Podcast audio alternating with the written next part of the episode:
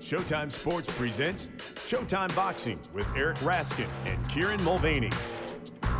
Hello and welcome to another edition of Showtime Boxing with Raskin and Mulvaney with my co-host Eric Raskin. I am Kieran Mulvaney, and of course the big news in the world of boxing is Alexander Usyk, the former undisputed cruiserweight champion, defeating Anthony Joshua to stake a claim to the heavyweight championship of the world, and we will of course talk more about that shortly. But first, this seems a good point to reveal that it is all down to me. Mm. Yep. Uh, back in, I think it was 2017, uh, HBO broadcast a Ukrainian triple header from National Harbor near Washington, D.C., uh, featuring Vasily Lomachenko, Alexander Gvozdyk, and Usyk. Um, that was the card where Usyk beat Michael Hunter, if you remember. Yep. And after I interviewed Usyk on camera during fight week, I looked at him and I'm like, man, you are big for a cruiserweight. You could fight a heavyweight. And there it is.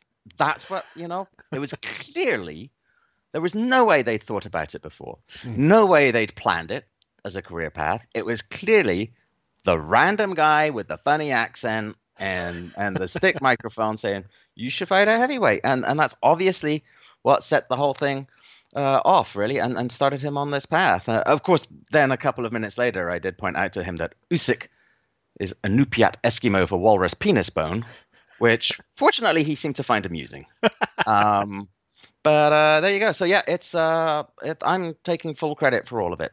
Absolutely, me, me, me. Yes, no, I, I would give you full credit as well, and I, I find it telling that after he defeated Anthony Joshua, he didn't give you an ounce of credit in, in the post-fight interview. Uh, what, what, what a dick! You know, the, we no no no we, we what we, what, we a, what a walrus keep, penis. We, we what a walrus penis. Yes, exactly. We we uh, we decided to keep it on the DL. Oh, okay. so privately, he messaged you some sort of thanks. Oh uh, no, no, on the on the on the soup deep DL. Oh, the deep DL. I see. Right.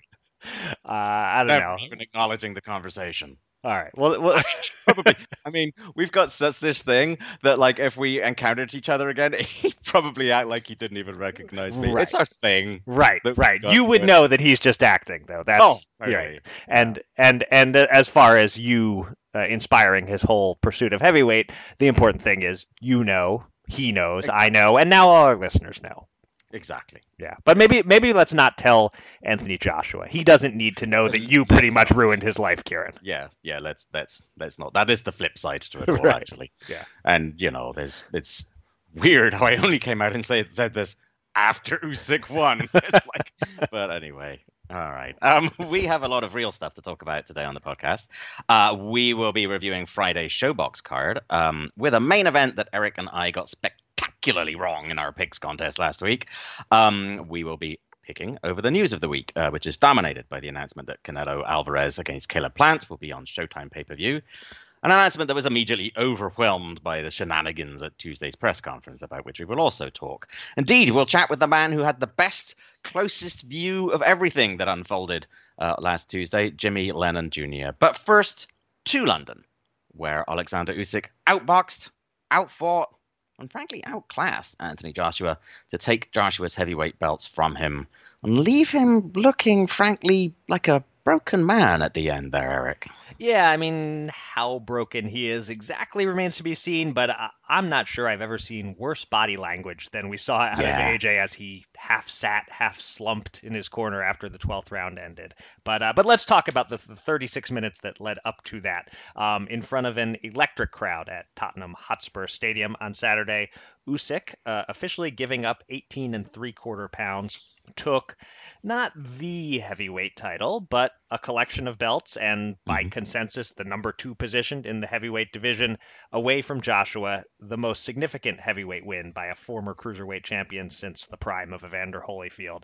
Usyk used his legs, his jab, and his quick, straight southpaw left hand to outmaneuver Joshua and build an early lead, uh, hurting him for a moment in the third round with a left cross, almost certainly winning the first three rounds. Then Joshua worked his way back into it in the middle rounds, possibly hurting Usyk with body shots a time or two. The fight might have been even through eight, or at least it was close mm-hmm. enough for either man to pull it out with a strong finish. Uh, the damage began to show on both men in the final third of the fight. Uh, Usyk with a cut above one eye and marked up under both.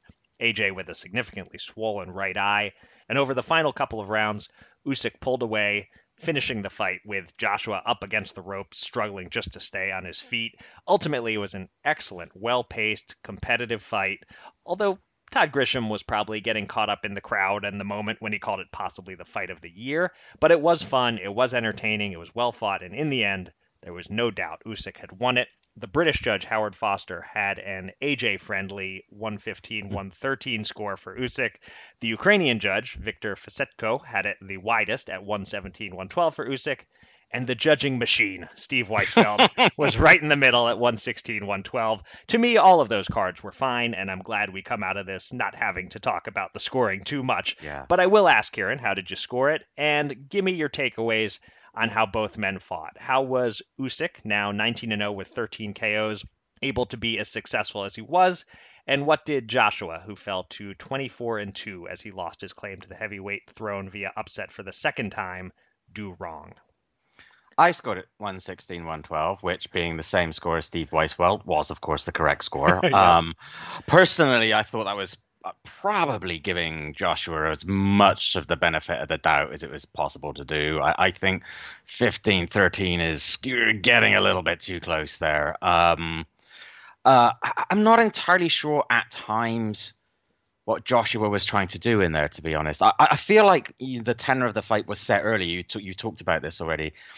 Once Usyk sort of started stepping in there and landing those fast lead lefts and, and buzzing Joshua, I think that put doubt in AJ's mind. And, and, and, any thoughts he might have had about, hey, I'm the bigger man here, I should, you know, start opening up and trying to impose myself and bully this guy, I, I, I feel like they just kind of fell away in a sort of flood of self doubt. Uh, there were times where he just looked tentative and confused, almost like he was caught between multiple plans in there, AJ. Mm-hmm. I thought. Um, I, I, agree with you that there was that moment, there was a period in the middle of the fight where it did seem as if he was sort of slowly reeling him in a little bit, like he was getting the distance just where he wanted to, like he was starting to get the jab going.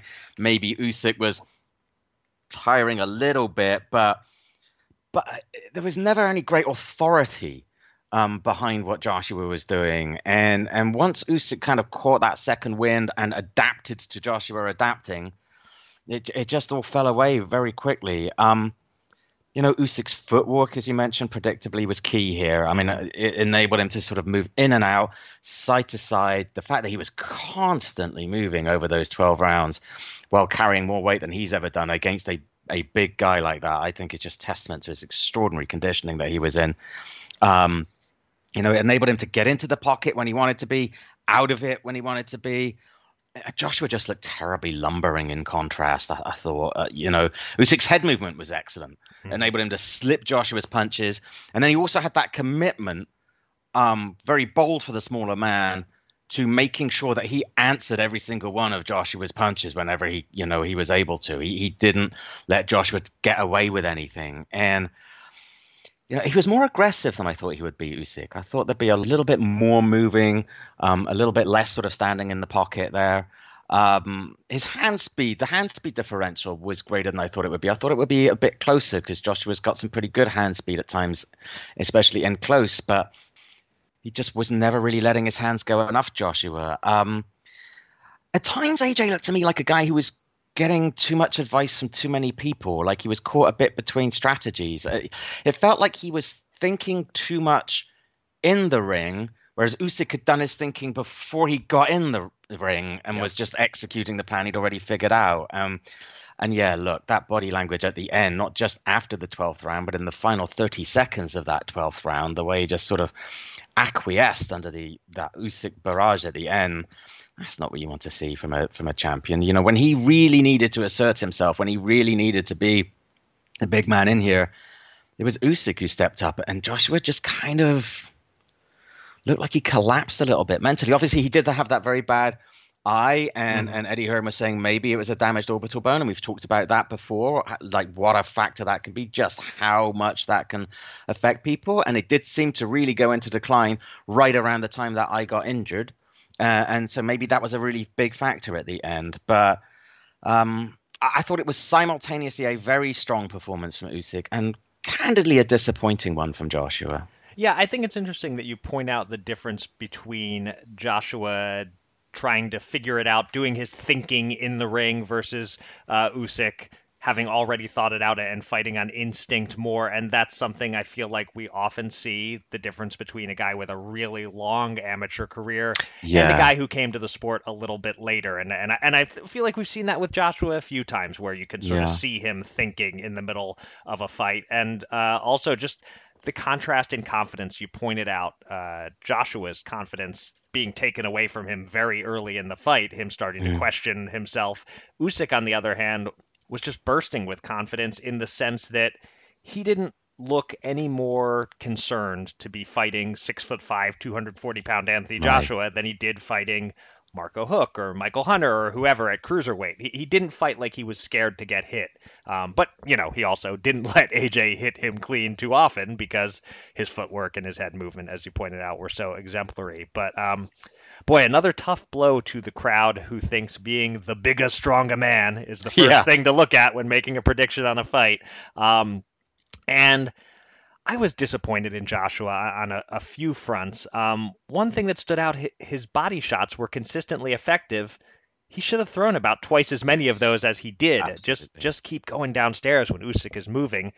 Another thing is that every great giant heavyweight in history found ways to work clinching and leaning on smaller opponents into their game plans. Tyson Fury, Lennox Lewis, Vladimir Klitschko from an entertainment and pace of fight perspective, I'm, I'm glad that AJ doesn't do that, but strategically he should have. Um, but the biggest thing for me, where the hell was AJ's jab? You know, he, yes. he, he threw it, but it was a rangefinder. He, he pawed with it. Not once the entire fight did I see him step into an authoritative jab. You're, you're, you're taller, longer.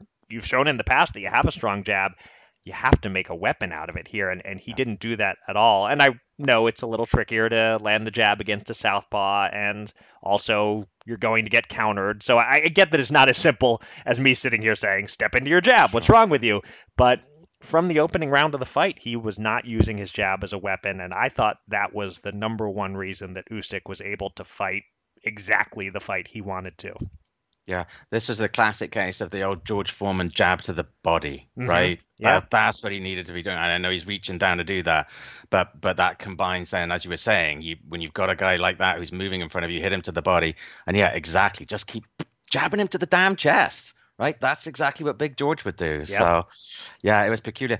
Talking about the whole like uh, um, weight differential thing, there was a, a, a tweet from our buddy Cliff Rold who said something to the effect. I'm slightly paraphrasing that this this just shits all over the Bridgerweight division, right? it sure does. That's the extra benefit of this. I mean, seriously. Uh, so, yeah, but where does this leave the heavyweight division? Um, Joshua Fury is finished, obviously. Um, and my God, I mean, what would Tyson Fury have done to him if, if hmm. that's what Usyk did? Joshua does have that rematch clause. He's already said, I think, that he's interested in in exercising it. Do you think he should, or would you prefer to see Usyk go against Fury. But then that depends is whether or not Fury's going to beat Deontay Wilder. Is there actually a possibility that after all of this Joshua Fury business, we're actually going to end up seeing Wilder versus Usyk for the undisputed heavyweight championship? Yeah, that would be uh, unexpected. Um, first, yeah, let's just say uh, R.I.P. Fury Joshua fight that would have made boxing the center of the sports universe for a moment, foiled by lawyers and arbitrators and whatnot. Um, I, I, suppose it still could come back around in a year or two if AJ avenges this, but it, it will never be as big as it was going to be. So, brutal blow, really, to Tyson Fury, who. I was sure would have beaten AJ anyway. Now I'm doubly or triply yeah. sure. Um, I think Joshua has to exercise the rematch clause. He has to immediately try to avenge this. He did so against Andy Ruiz and, and got his career back on track. In terms of narrative, he has to get right back in there. And, you know, I was just pointing out some things he clearly did wrong in this right. fight. I think there are areas he can improve on. I wouldn't write off his chances of winning a rematch at all. Obviously, right now, the next steps for the heavyweight division hinge on the result of Fury Wilder 3 if Wilder wins, I kind of would assume that instead of Wilder Usyk, we're going to get another Fury Wilder fight because it would be one one one. So so I, right. I, think you have to run that back one more time if he does uh, get the upset win over Fury. If Fury wins, then yeah, I say make Fury Usyk if you can. Um, although, as we've said all along, that's the one and only heavyweight fight. Usyk would be a massive underdog yeah. in. Um, but then there's uh, another thing to think about. A fun possible consequence of Fury beating Wilder again would be maybe it's not too late for Joshua versus Wilder. Because remember, right. remember that was the fight to make yeah. about three years ago. You know, the two young punchers, let them fly. Let's see whose chin can take it. I think it would still be intriguing as a losers bracket showdown. Yeah. Put it at Wembley or wherever, and whoever wins stays in the title picture. So we, we could have a few interesting op- options, but a lot hinges on on who prevails in the third Fury Wilder fight. One other question I wanted to ask you because you talked last week in passing that you'd had Usyk on your pound for pound list when he was cruiserweight champion. He kind of right. hinted that if he won, maybe he'd get back on it. I, I, don't know if you've had a chance to think about it or not, but if you have, is he back on it? And where would you put him right now? Yeah, I, I, have thought about it. I haven't drawn up my exact list, but I have a pretty good idea. He he he is back on it. Um, I'll try to state my philosophy as succinctly as possible. I don't need like a nobody needs to hear a five minute diatribe sure. about pound for pound philosophies, but um, basically, I've always interpreted it as division for division, not literally pound for pound because if being a smaller heavyweight is worth more than being a big heavyweight, then you probably should have had Holyfield over Lewis still pound for pound even after their second fight because the second fight was basically about even and Holyfield is so much smaller. So um, that that's why I took Usyk out. I needed to see him get near the top of the heavyweight division before I could rank him pound for pound as a heavyweight. He has done that. So he is back in my top 10 but I still can't put him over Tyson Fury, who mm-hmm. I rank ahead of him at heavyweight. They are both now heavyweights. Um, for what it's worth, I appreciate more the Larry Merchant cop out now. Him refusing to consider heavyweights for pound for pound, using that list only to rank non heavyweights. I see the wisdom in that. Um, but uh, yeah, so I, I, think I'll probably slot Usyk in at number eight, which would be right below Fury, who I have at number seven. But it's all kind of silly to get worked up right. over. Fury is the lineal heavyweight champ. Usyk is his number one contender. Those are the rankings that matter. Exactly. All right, so the heavyweight clash in London was, of course, the biggest boxing event of the weekend by far, but it wasn't the only fight card. In Broken Arrow, Oklahoma, Showbox returned with a three fight card, headlined by last week's podcast guest, Jericho O'Quinn, taking on Saul Sanchez in a bantamweight bout. O'Quinn talked a good game, and we both picked him to win, but it didn't go at all according to script. Sanchez cracked O'Quinn with a left hook about a minute into the fight that sent him crashing to the canvas, and although he tried to hold on, he never really recovered. Sanchez put him down again with a short right hand, and then a final flurry landed cleanly and caused O'Quinn to slump in the corner as referee Gary Ritter stepped in. The time of the stoppage was 158 of the first round. Sanchez is now 17 and 1 with 10 KOs.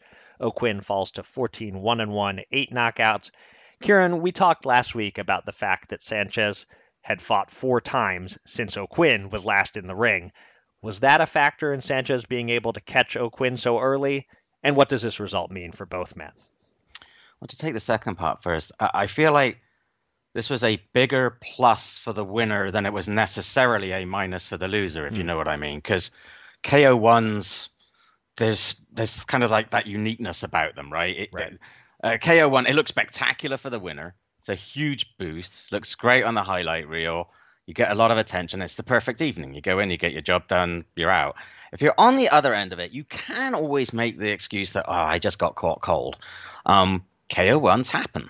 Um, and although they look really bad, they can be better than being battered for eight or ten or twelve rounds. Um, it isn't a good look for a guy like O'Quinn. Um, it's it's it's fun being as outspoken and self confident as he is when you're winning. Right. But once you get splattered like that, people tend to jump on you. I actually noticed that on uh, the Instagram post. Uh, the Showtime took a little excerpt from our interview uh, and, and, posted it. There are now a lot of snarky responses ah. to that. Um, I, I, don't know whether the inactivity was a factor here, but it might have been. Sometimes it just takes those extra few minutes uh, to get fully in the groove. Um, but for all I've just said that KO1s can be excused, I am again reminded of what we said after his last fight on Showbox that we revisited last week that from what we saw the previous time out, he had a tendency to get hit a bit too cleanly, a bit too easily. Mm-hmm. And we said then, what will happen if he gets hit clean by someone who can crack more? And well, that's what happened. I, I do wonder if there may be a bit of a fundamental problem with O'Quinn, actually, that he allows too many good punches to get through. Um, but, you know, let's not talk about him. How about Sanchez? He came in with a plan. He knew, he stated up front the the announce team was talking about it at the at the as the fight was beginning that he said he wanted to jump on him. Yep. And he jumped on him. And then once he'd started the damage, he didn't let up. Um, and now he's the one who's genuinely poised to start taking on higher ranked opposition. He could easily get another Showbox main event, or honestly, he could actually get himself uh, a good fight on a Showtime Championship Boxing undercard, something like that. Uh, he's in a very good place right now, Saul Sanchez. He went in there with a plan and he delivered, and it worked perfectly for him. Yeah, and I'll just add also that um, O'Quinn came in light. Uh, he was basically like he was 115 and change. I forget it was 115 and a half or a quarter, something like that for an 118 pound fight. Mm. Maybe he overtrained. It's yeah. possible. It's some combination of training full time for the first time and yeah. not fighting for 20 months. Something about that combination didn't suit him, or maybe Sanchez just landed a hell of a shot. Yeah, and he did say afterwards, and you know, obviously fighters always have excuses, just didn't quite feel right in the dressing room. And that can happen, you know, especially if, like you said, the training just wasn't quite on point. Um, you know, maybe he needs to go back to working that jackhammer. So yeah, I think this is a, a case of quite literally don't quit your day job for multiple reasons. there you go.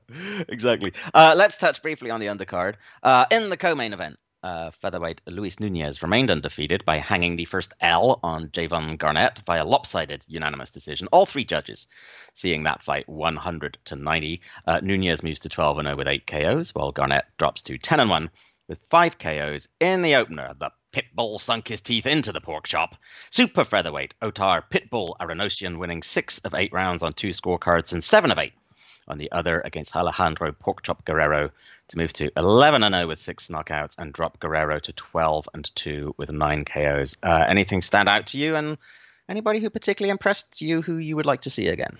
Yeah, I mean, I was impressed with both winners in different ways. Uh, Eranosyan what a fun in-ring personality he yeah. has. There's always a smile on his face. Um, I don't see a future pound for pounder there or anything, but he has the makings of a fun TV fighter. Yep. Though in this particular bout, he was certainly helped by Guerrero's shortcomings.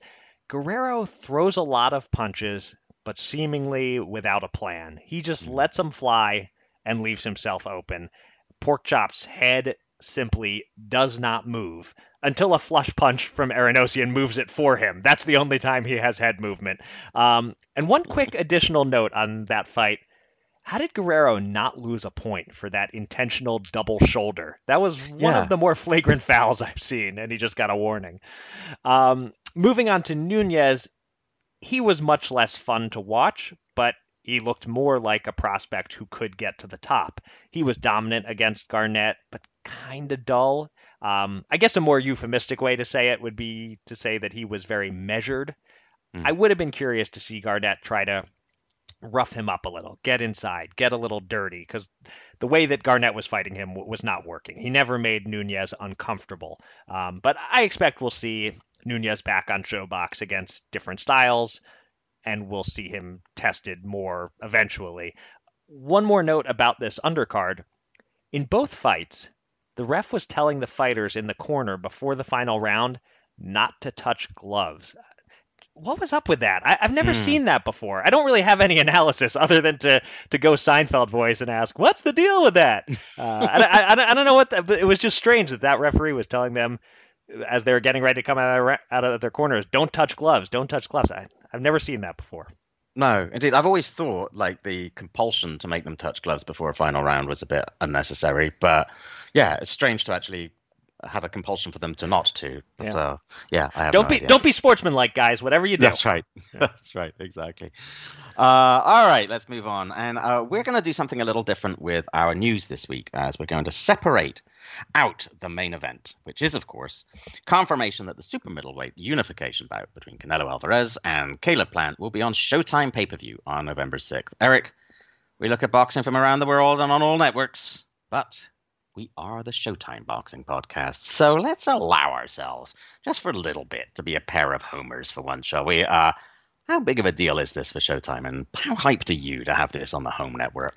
Yeah, th- this is huge for Showtime because Canelo is Canelo, and the network was a yeah. little overdue for a massive fight, a mega pay per view event. It seems to me that Stephen Espinoza's attitude has been, for a long time, dating back to that down year of 2014, the year of Garcia Salka, when everyone was criticizing Showtime's fight schedule, that he's okay with Showtime not winning every minute of every round. That that they can mm. give rounds away, they can let CBS have a moment, they can let some fights go to Fox pay-per-view. They'll sit and watch as DAZN spends big for a spell because Showtime plays the long game, wants the mm. sport to do well, and they'll win key rounds when they need to. That that's my interpretation of, of his philosophy. And it was time now for one of those key wins. Um, I don't know what went on behind the scenes, why PBC and Canelo and whoever else was in on this decision chose Showtime over Fox. Maybe Steven put in a big financial incentive to get this one. I don't know. But Showtime got it, and there's short term upside, uh, major pay per view on Showtime. If it sells well, it boosts the boxing division revenues for the year.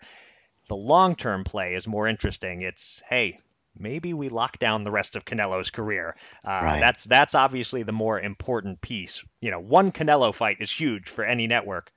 Five or so Canelo fights, that's the new Showtime snagging Mayweather in 2013.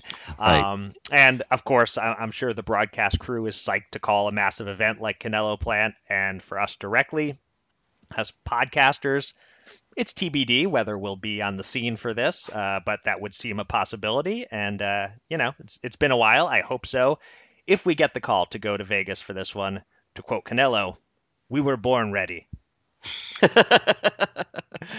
Uh, okay, so the, the fight is coming to Showtime. Important to us, important from an inside baseball perspective. Maybe not something the average fan cares about. The story that crossed over here, that, that drowned out everything else, was what happened at the press conference on Tuesday. The two men walked toward each other for a face off. Words were said, uh, one word in particular. Uh, Canelo shoved Plant back several feet. Plant walked forward threw a punch that missed, and Canelo countered with a fast, open handed shot that ended up cutting Plant's upper cheek. Then entourage members crashed the dais, and it remained bad tempered all the way through. Kieran, your thoughts as you watch this unfold, and what kind of impact do you think this will have on the fight or the promotion, if any? My first thought was this is why we can't have nice things. when I saw that cut on Plant's face, mm-hmm. I immediately thought the fight was going to get postponed. It just felt like the inevitable consequence with the way things have been going with boxing this year. I thought, well, there you go. Um, I was also really struck by the legitimate venom.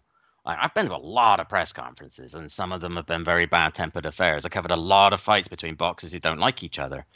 You could just feel the legit anger and hatred between these two. Yeah. Um, on one level, full credit to Caleb Plant for calling out Canelo. Canelo claimed that he got upset by, you know, the word motherfucker, but I think that's nonsense. I mean, he used it himself in the exchange. As Plant pointed out, he's used it before. Uh, I think he was pissed because Plant kept calling him out about his PED suspension. And he right. kept at it and he kept at it. And honestly, that's a perfectly reasonable thing for Caleb Plant to bring up and to say. Um, I don't know that that's going to help him in terms of how this is going to affect the fight. If anything, it's probably going to make motivate Canelo even more. And and I don't think that's necessarily going to work out very well for Caleb Plant, who's who's going to be up against it anyway. Canelo's the kind of guy who can get motivated to really be nasty and punish an opponent. Um, but he's also not the kind of guy who allows himself to be needled in such a way that his game plan goes out the window like right. he gets emotional in the ring. That's not what he does. He doesn't get emotional he gets even. So so yeah i'm not sure that that's necessarily going to be a, a long-term good strategy for for plant but so what it does for the promotion look everyone who's involved in boxing and knows anything about boxing who follows it at all already knows about the fight and is probably already going to get it. Um, for casuals what happened last week will come and go. They might have forgotten about it by November 3rd or 4th or so. But the beauty of it is it is going to get replayed. It is going to be recycled. It is going to be a part of news coverage during fight week. It is going to be, um, you know, part of social media. It is going to be in all access. Um, if come fight week, you're thinking, hmm, should I bother getting this fight? You see that and you think, oh my God, these two guys hate each other. Um, and then it's going to affect also some of the things like the press conference and the way in during fight week itself. So, in that sense, it honestly isn't going to hurt the promotion at all. Yeah, I, I agree completely. I mean, throwing hands at the press conference, it's stupid, it's uncalled for, it's immature, but as long as it doesn't scuttle the fight, then it helps sell the fight and it helps get Caleb Plant's name out there. That's lowest common denominator fight promotion 101 on display there. exactly. Uh, let's continue discussion of the slaps heard around the world uh, as we talk with a man who impassively watched it all unfold right in front of him, the always classy Jimmy Lennon Jr. Jimmy, thank you so much for joining us. Oh, it's great to be with you and uh, talk about this upcoming fight and uh, a little bit of the uh, festivities that occurred during the press conference. festivities, that's a nice word for it. Uh, let, us d- dive right into those festivities between Canelo and Plant. Uh, there you were behind them looking completely unflustered as everything went down in front of you. Did you have any inkling before the shove that things were about to get heated? And what was going through your mind as it all happened?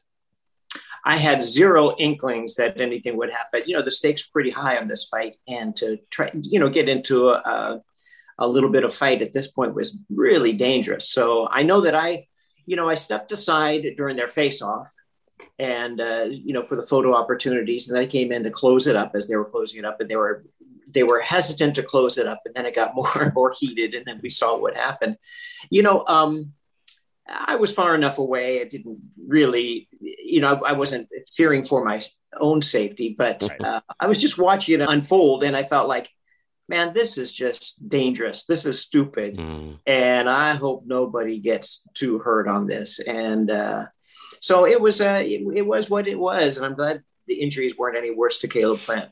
Yeah, well, talking about that, I mean, when he emerged with a cut, I think a lot of us suddenly thought, "Uh oh, here we go. This is boxing in 2021. This is why we can't have nice things." Um, when you saw that cut, did you suddenly think, "Oh, well, my November 6th just opened up"? Did you figure that the worst the, the, the worst had happened here? Absolutely, that's what I thought because it was it was bleeding pretty well, you know, and he was wiping it with a towel, and they were eventually administering a little bit of uh, I think Vaseline and then eventually a band aid to him. Uh, and but he was pretty calm during the whole thing. And then I, you know, I did hear them say it was the glasses, the glasses that made it mm. happen. So no, to be honest with you, I wasn't even sure until after the press conference that the cut was not bad enough. It looked it looked pretty bad. It was bleeding yeah. pretty well. Yeah. Yeah. I think we were all lucky it was under the eye, not uh, over the eye, which they always say when that happens during a fight, you know, oh, that's the worst place. But even before a fight, I, I think we're everyone was kind of lucky about the location of this cut. Yeah, yeah, absolutely. I, I must say, I'm not sure if I agree with you, and maybe you know better, but it, you know, there were slaps, there were open hands, but then on one of the punches to uh, Caleb Plant had a closed fist, I think, to the mm. body area of Canelo, which he didn't mm. land, but it seemed like, you know, that was a serious effort to cause some damage. Hmm. Yeah, I was surprised. Like at first, I, I assumed like just the way everything had been thrown that I thought everybody was throwing punches. And I was a little bit surprised to see it afterwards that Canelo seemed to be just open hands. But yeah, I, I agree with you. It looks like Caleb went for it with, with a fist there yeah, we're lucky that nothing nothing serious landed. We're Indeed. just uh, on with November 6th. It's going to be a great yes. fight. Right.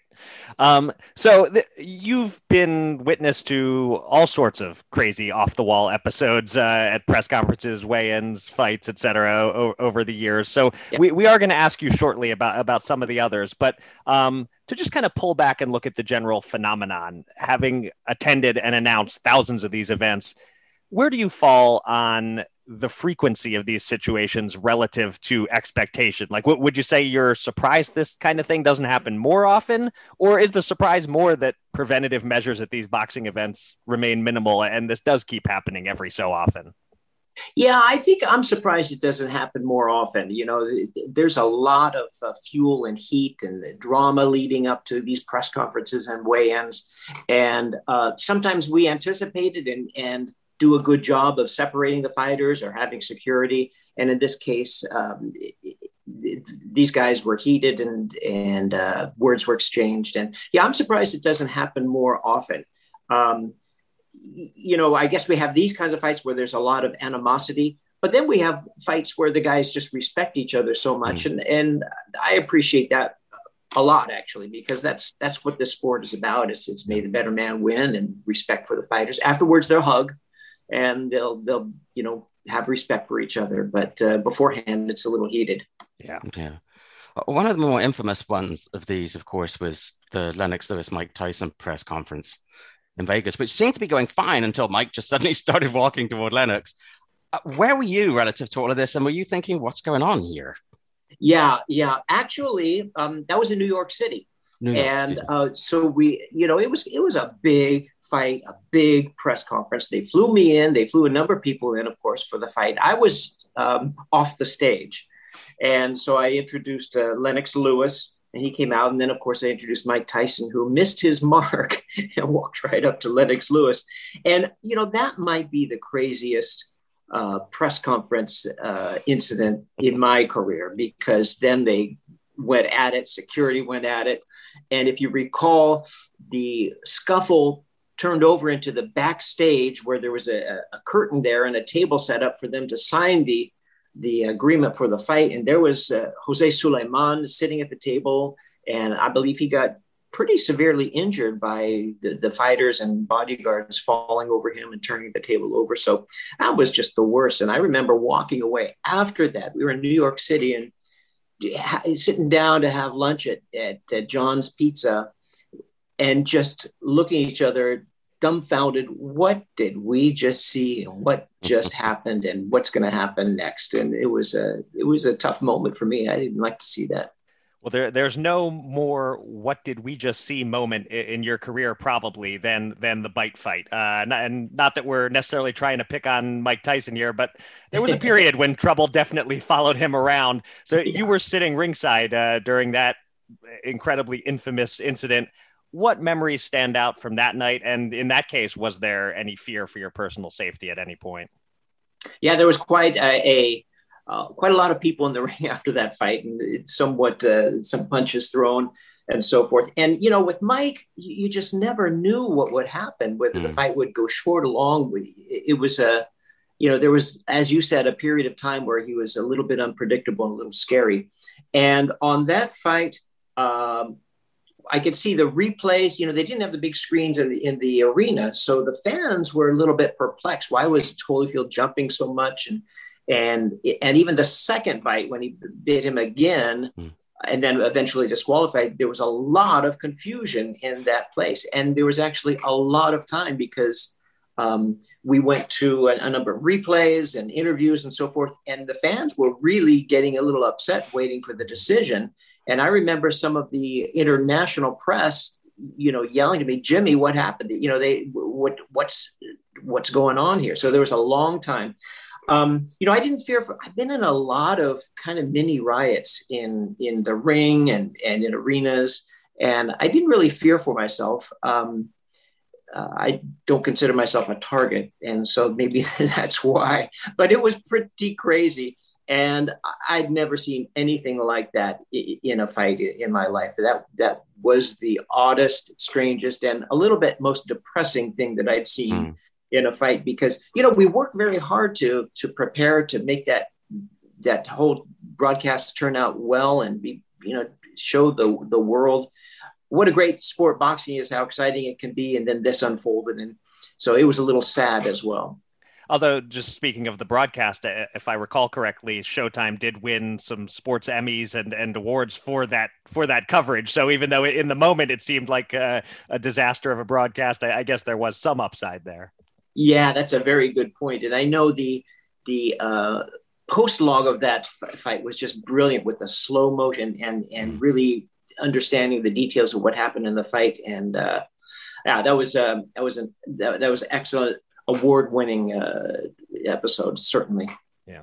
Touching on what you just said there, do you ever marvel or or just sadly shake your head at what we all seem to just put up with in boxing and what we consider to be, oh, that's that was kind of weird. But then we move on. I mean, obviously, entirely different circumstance.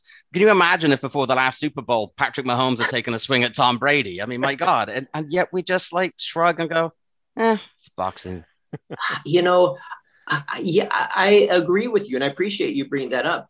Being involved in the sport for my entire life, watching my father and, and going to the fights, uh, you know, I think I'm numb to it. I think I, hmm. uh, I think I need someone like you to remind me and say, "Hey, you know, this doesn't happen in any other sport." Right. and so I appreciate your reminder. But yeah, it is the things we see, the things we put up with and I guess it's just a sport we love in the end, and we we want the best in the end. Yeah. All right. So one last question on this topic. Um, it, it's about the extracurricular boxing brawl everyone has been wanting to see for decades, and it hasn't happened. Are we ever going to get a Jimmy Lennon Jr. Michael Buffer brawl? you're you're telling me everyone wants to see that? That's uh, yeah. Sure. Everyone is defined vaguely, right? Okay. I'm not sure if we've gone that far downhill with the sport yet. okay, hopefully not. Hopefully not. Hopefully uh, not. But I'm in right. shape. I tell you, I am in shape. So, Ooh, all right. All right. That kind of sounds like you predicting yeah, a victory if it ever happened. Okay. um, mo- moving on to other topics. Um, even by boxing standards, it has been a strange past year or so with fights falling out for various reasons. Uh, YouTubers getting paid millions to headline pay per views, the seniors comeback tour. Some of this stuff has worked, some of it hasn't. I'm curious what your feelings are as a lifelong boxing guy about the likes of Jake Paul suddenly becoming one of boxing's biggest earners? Yeah, um, I think a lot of people expect me to to be a purist of the sport and say, "Oh no, this is terrible." But I think you know what you just said. Some are higher quality than others. Some are more interesting than others, and you know, I think we've we when we see an older fighter get knocked out or hurt or injured, that's that's where I just can't stand it. And um, I, I, for example, I'm glad to see that the Riddick Bowe event was was not sanctioned. He's not fighting, and so good. Um, so that kind of extreme, I am not for. If, on the other hand, some of the uh, celebrity fights or novelty fights, I think they can be interesting. I think they should be surrounded by quality fights as well. I I know that in the Jake Paul fight, uh, against Tyron Woodley, th- there were so many fans there who were kind of new and different, different kinds of fans, and there was a lot of enthusiasm. Uh, you know, maybe it wasn't a level quality boxing, of course, but it was curious, and I think uh, I, I have no problem with that you know, also selfishly speaking, I love to be part of big events. Mm. And so it's a big event. So I like to see it. But when it becomes embarrassing or when it becomes dangerous, that's where I would draw the line and, and be very concerned. Otherwise, I'm all in. I think it's okay. So on those more embarrassing or, or, dangerous type ones, uh, you don't have to name any names if you'd rather not. But uh, have you ever been approached to announce an event and thought to yourself, eh, you know what, I, I think I'll pass on this one? Has that ever happened in your career? Well, that's a good question. Um, I have not. Um, and fortunately, I, I, have not. We haven't really seen much of that throughout my years of announcing. Um, I think the closest was bare knuckle fighting. Hmm. And um, I really thought long and hard and, and looked into it. But the fact that Bas Rutten was involved meant a lot to me, and he he convinced me that uh, you know of the safety of the fighters and so forth, and that's what mattered. And so I, I did one bare knuckle fighting and I thought it was interesting, different. Um, so that's the closest I've come. Otherwise, no, I've never been asked to announce a fight that's that I think was real horrible or embarrassing or uh, dangerous. right. Um, I'm I'm curious how, like, on a practical matter, how challenging this last year, year and a half has been since you know since fights started up. Um, were you in the bubble at Mohegan Sun and having to isolate and go through batteries of tests. And how are things now? Are you still at events having to do to isolate at all or going through tests to, to get into the event, or is it more back to normal now?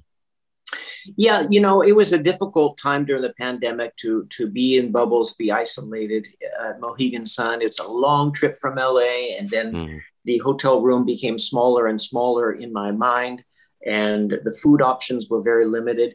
I think I felt fortunate though that I could be involved in the sport and do anything, but it was a challenge. It, it, it was a lot of the fun of boxing is going out to dinner and, yeah. and being with the colleagues and and being part of a big event and that was missing during that time i'm especially grateful that we are much more back to normal uh, being vaccinated uh, and most of the people being vaccinated is, is, good i think right now i'm as busy as i've ever been mm. and i'm i'm um, i'm happy with that um, and i think we kind of have a hybrid uh, some places were tested, depending on the states we go, we're, we're tested a little bit more uh, and being careful. Uh, and but we follow the guidelines that are set forth by by the states we go to and and the uh, you know who's promoting the fight. Uh, and it's almost back to normal. I almost don't think about it because you look mm. in the, these large arenas and people aren't wearing masks and uh, there's a, a lot of people there. And so it's almost back to normal. And it's a little bit refreshing. certainly, my wife's concerned I come home and have COVID because uh, you know that would take a couple of weeks out of my schedule. But pretty much back to normal, and I'm I'm I'm glad for it. All right, so we, have asked uh, a bunch of questions to this point about various uh, negative aspects of the sport. Uh, hope it hasn't been too much of a downer interview, but if it has, there's relief coming because uh, we, are going to try and end on some positive notes here. Um, we, we've actually had some great fights this year amid, amid all the chaos, and we have some more coming up, including on Showtime. So I'm curious, is there anything in particular that, that you've really enjoyed or, or anything that you're especially looking forward to coming up? Well, uh, you know, I love seeing the fights on Showtime. We've had some great fights, even in the in in the uh, bubble in isolation. We've had some great fights, but having fans there is a whole different ball game. And mm. again, as always, at the Dignity Health Sports Park, you know, we great fights there, and we've been very fortunate with that you know, I'm of course looking forward to November 6th. I mean, that's that's the big fight and arguably the biggest fight of the year coming up. But then we've got David Benavidez coming up in a great uh, fight. We have, um, you know, Gervonta Davis is is always a treat to see, no matter who he fights. He's just amazing young fighter. Um, so we have a full schedule coming up. It's been a great year on Showtime and much more to come. I have my calendar marked. I'm ready to go and looking forward to find out some of the other details other than the fights and fighters I've just mentioned. I know, I know the uh, Brandon Figueroa, Stephen Fulton one is oh. one that's high on on the list for me, for me and Kieran. Is that uh, pretty high up on yours as well? Oh, absolutely. Uh, uh I'm sorry, I don't remember. I think that is that in uh, what's the date on that one? November 27th, I believe. Yeah, I think Thanksgiving weekend right. is head over to Las Vegas after the meal and uh, and enjoy. Oh yeah, that's going to be a great fight. And yeah, that, that's uh, you know a nice unification, and um, that that fight deserves a lot of attention. It's a great one. And David Benavidez versus Uzcategui, you know, David Benavidez always in an entertaining fight, and Uzcategui can punch, and uh, you know, former champion. So I'm looking forward to that one as well. And then, of course, as you mentioned, to sort of circle back to the beginning, November 6th, you know, the biggest star probably in boxing right now, uh, coming back to Showtime, uh, should be a huge event. For all the thousands of these events that you must have done, do you still get that extra kind of excitement, that extra kind of buzz for these really, really huge events? I certainly do. I really, really do. And I think with uh, Canelo and Caleb Plant, you know, that's a boxing fans fight. Hmm. Uh, you know, it's important. It's it's a historic. It's a unification, and you know, you mentioned that Canelo being, you know, the number one of star boxing, and he deserves to be because I believe he's the pound for pound best as well. And so, yeah, the crowd, the excitement gets into me, and sometimes I have to hold it back. But I. I you know, because I don't want to blow my voice out or, or very excited. And I tell you, I can't wait to introduce those fighters you know hold the microphone for the referee and then sit down and watch it unfold because I'm a I'm a fan as well. So yeah, it's uh, that's going to be very exciting and the biggest fight of the year I think and the one I'm looking forward to the most of the year. I always think that the single most electrifying moment in any sports is that moment when you've done the announcements, the referee has given the instructions, you step out of the ring and then there's just three people left in the ring that I don't think there's anything quite like it. Almost gets hair standing up on my arms now just talking about it. I'm with you, and and we're just waiting for that bell to ring. We're just yeah. waiting for that bell and see what is going to happen. I love that moment as well, and I'm very fortunate to to be able to see it, sit down, and watch it happen. No plans to start doing events behind like plexiglass or anything just to make sure you're safe this time? no, I'm okay. I'm okay. You know, I'm careful, but I'm not. We'll be fine. It's. I think it's all going to be good. I'm. I'm curious what the uh, pre-fight press conference and weigh-in's going to be. I'm mm. wondering what mm. sort of precautions they will take for that. So that'll be interesting. Uh, uh, we've seen some strange ones in our life with the, you know, of course, Tyson and Lennox Lewis weighing in an hour apart.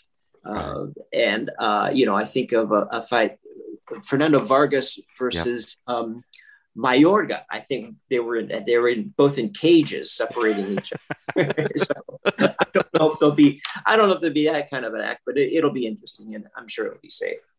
Jimmy, thanks so much for joining us. It's always just such a pleasure to talk to you, and we really do appreciate you coming to join us today.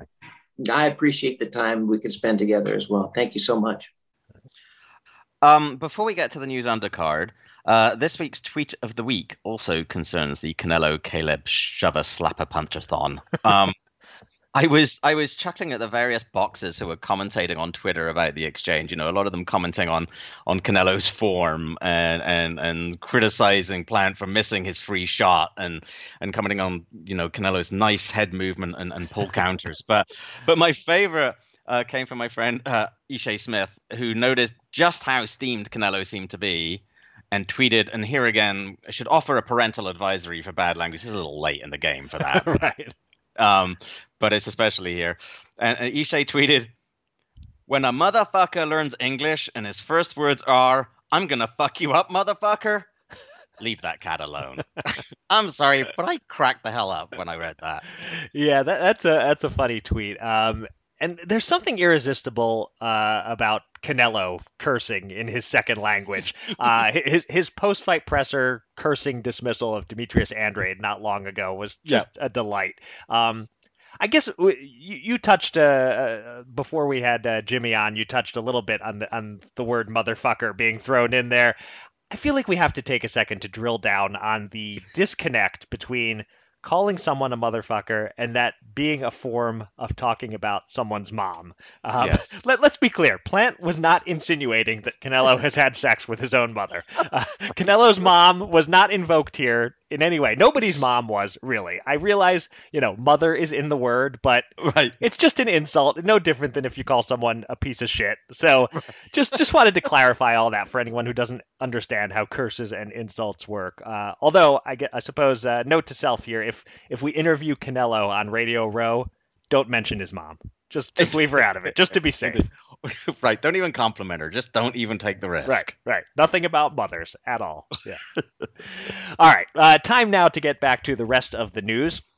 Our news undercard includes some fights that were postponed but may still be on, uh, one that has mercifully been canceled, and one that is on, but who knows on what date at this point. Uh, Triller chief Ryan Kavanaugh has said that the Oscar De La Hoya Vitor Belfort thing, which you'll recall had been slated for September 11th until De La Hoya fell victim to a breakthrough case of COVID, is now a possibility for Thanksgiving weekend. Evander Holyfield, of course, stepped in for De La Hoya in what proved a horrible embarrassment, and Kavanaugh said, quote, for all those people who seem to be upset at Vitor for what just happened with Holyfield, you've just made this a much more personal fight, if you will. And Oscar becomes somewhat of a not just his own golden boy, but coming in for revenge for Holyfield. And so we are in talks with Oscar about having him fight Vitor on Thanksgiving weekend and calling it the revenge. End quote. I'm not sure I follow all the logic of all those words there, but that's what Kavanaugh said. Um, fortunately, one fight that is now not taking place is the abomination between Riddick Bowe and Lamar Odom. The promoters, Celebrity Boxing, apparently saw the error of their ways and agreed to put Odom in with someone else, someone named Ojani Noa, who was apparently J-Lo's first husband. All right.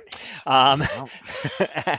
as for more serious fights and fighters, one fight that is taking place, but on who knows what date at this point, is Teofimo Lopez versus George Kambosos. It was most recently set for Monday, October 4th. Then Triller realized putting it up against Monday Night Football maybe wasn't so smart, so they wanted to move it to Saturday, the 16th. Lopez, Kambosos, and the alphabet body involved at first all said no to yet another date change, but then late last week, Lopez agreed to the move, although, as we record this, we have not heard that Kambosos has done likewise. Presumably, by the time we record our next podcast on October 3rd, we'll know if this fight is happening on October 4th. Uh, one bout that is definitely off for now is Joe Smith Jr.'s October 30th light heavyweight title defense against Umar Salamov, as Smith was briefly hospitalized with COVID. A lot to weigh in on among those items. Kieran, any thoughts? Obviously, the good news is the Riddick Bowe farce being called yes. off. Um, the amazing thing is, I don't know if you saw any of the tweets from whoever this person is behind the celebrity boxing outfit. Um, it's I don't know. As the calls for the fight to be called off grew, he responded with some like hilariously poorly written tweets. Um, mm. Responding to Lou DiBella, for example, with, I quote, "Celebrity boxing is a sports entertainment niche we would never of put Evander Holyfield in the ring to fight a real war, comma, there has to be rules, comma, Riddick Bowe versus Lamar Odom is what celebrity boxing is, comma, judge the day after, not before. Hmm. Okay. then responded to another critic with, exactly, you don't know celebrity boxing, everything you're, you are saying it is now what it is. oh boy. And then there was a sudden turnaround all the best to former heavyweight champ Riddick Bowe due to the backlash and being misled from Bowe's management team, comma, about Bowe's health, comma. Celebrity boxing is moving forward and having Bowe part of the event, but not as a celebrity boxer, comma. Lamar Odom will take on another celeb October 2nd.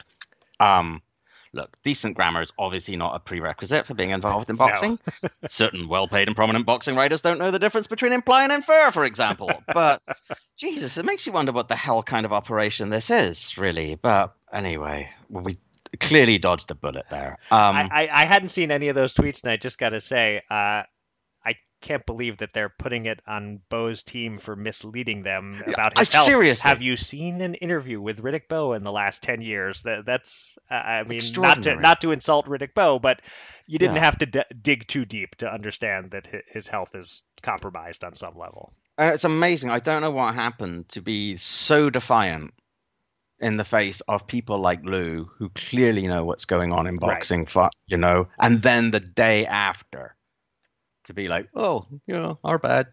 Uh, right. So Ugh. I don't know. I don't know if uh, did the Florida Commission finally say, yeah, come on, we're we can't afford to do this, or or what happened? I just I don't know what happened there, but anyway. Um, as for Triller, you see, well, see, theoretically, you know, you listen to, to Ryan Kavanaugh, and he unlike the guy from Celebrity Boxing, doesn't sound like he's running his outfit from his mom's basement. But that doesn't mean he's any more professional. Um, he's making excuses for this Holy, Holyfield fiasco, showing some sympathy for Evander's claim that the bout with Belfort was stopped too early, suggesting he'll fight again.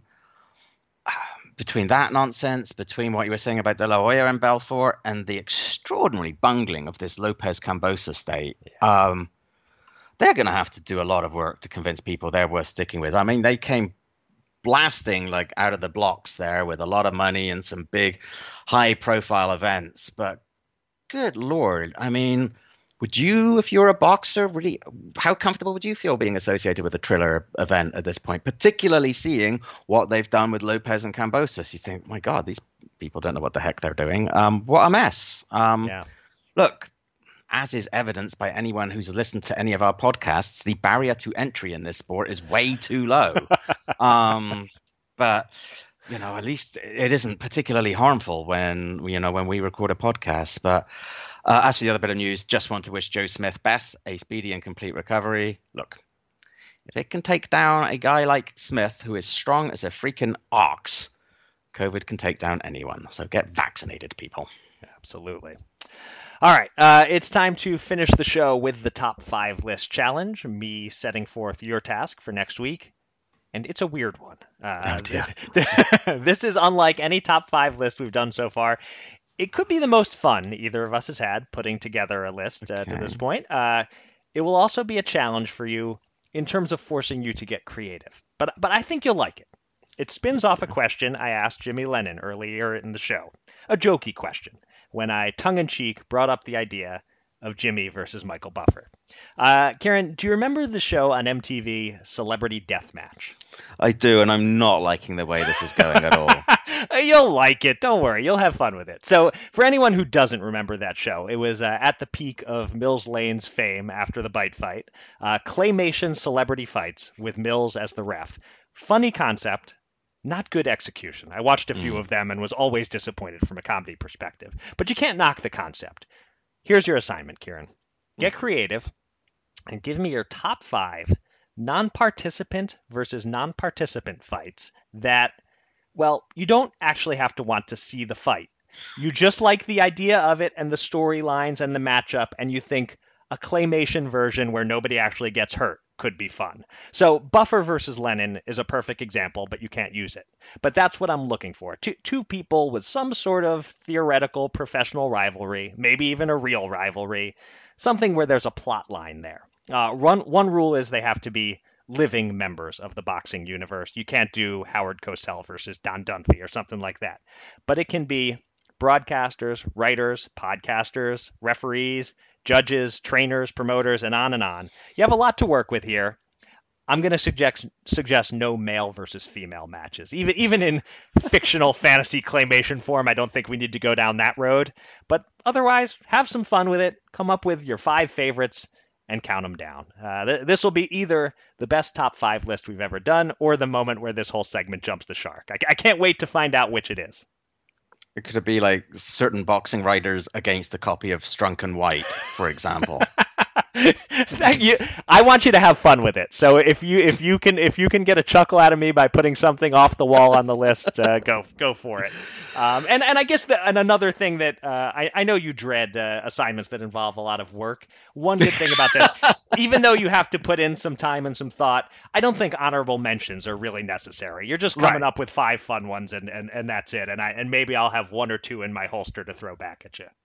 Right. It's a pity you ruled out the Howard Cosell versus Don Dunphy thing because that was how I was going to bring in the younger listeners. yes, of course. the the uh, the the millennials and uh, the Gen Z in particular, huge yep. on Don Dunphy. Huge. Yes. Yeah, enormous. So, uh, okay, right. Okay. I love that I can tell completely that you're dreading this. That that provides me with some joy, actually. I'm I'm glad. So you are, you are correct, and and as much that we'd have fun with this, you are already having fun with it. That's right, and I think our listeners will. Here, it seems to me everyone will enjoy this except you, and that's fine. I think that's entirely possible, and that by definition is pretty much a victory right there, isn't yes. it? So there you go. All right. Sigh. That will do it for another edition of Showtime Boxing with Raskin and Mulvaney. Uh, I will be magically struck by a mysterious illness next weekend. Um, but many thanks to Jimmy Lennon Jr. for for classing up the joint uh, here this week. We really enjoyed having him on. Uh, we will be back next week. Uh, among other things, to preview the next big step in the heavyweight merry-go-round. Who knows what will happen next? Uh, Deontay Wilder and Tyson Fury meeting for the third time. Until then, thanks for listening. Be safe be kind, and be well.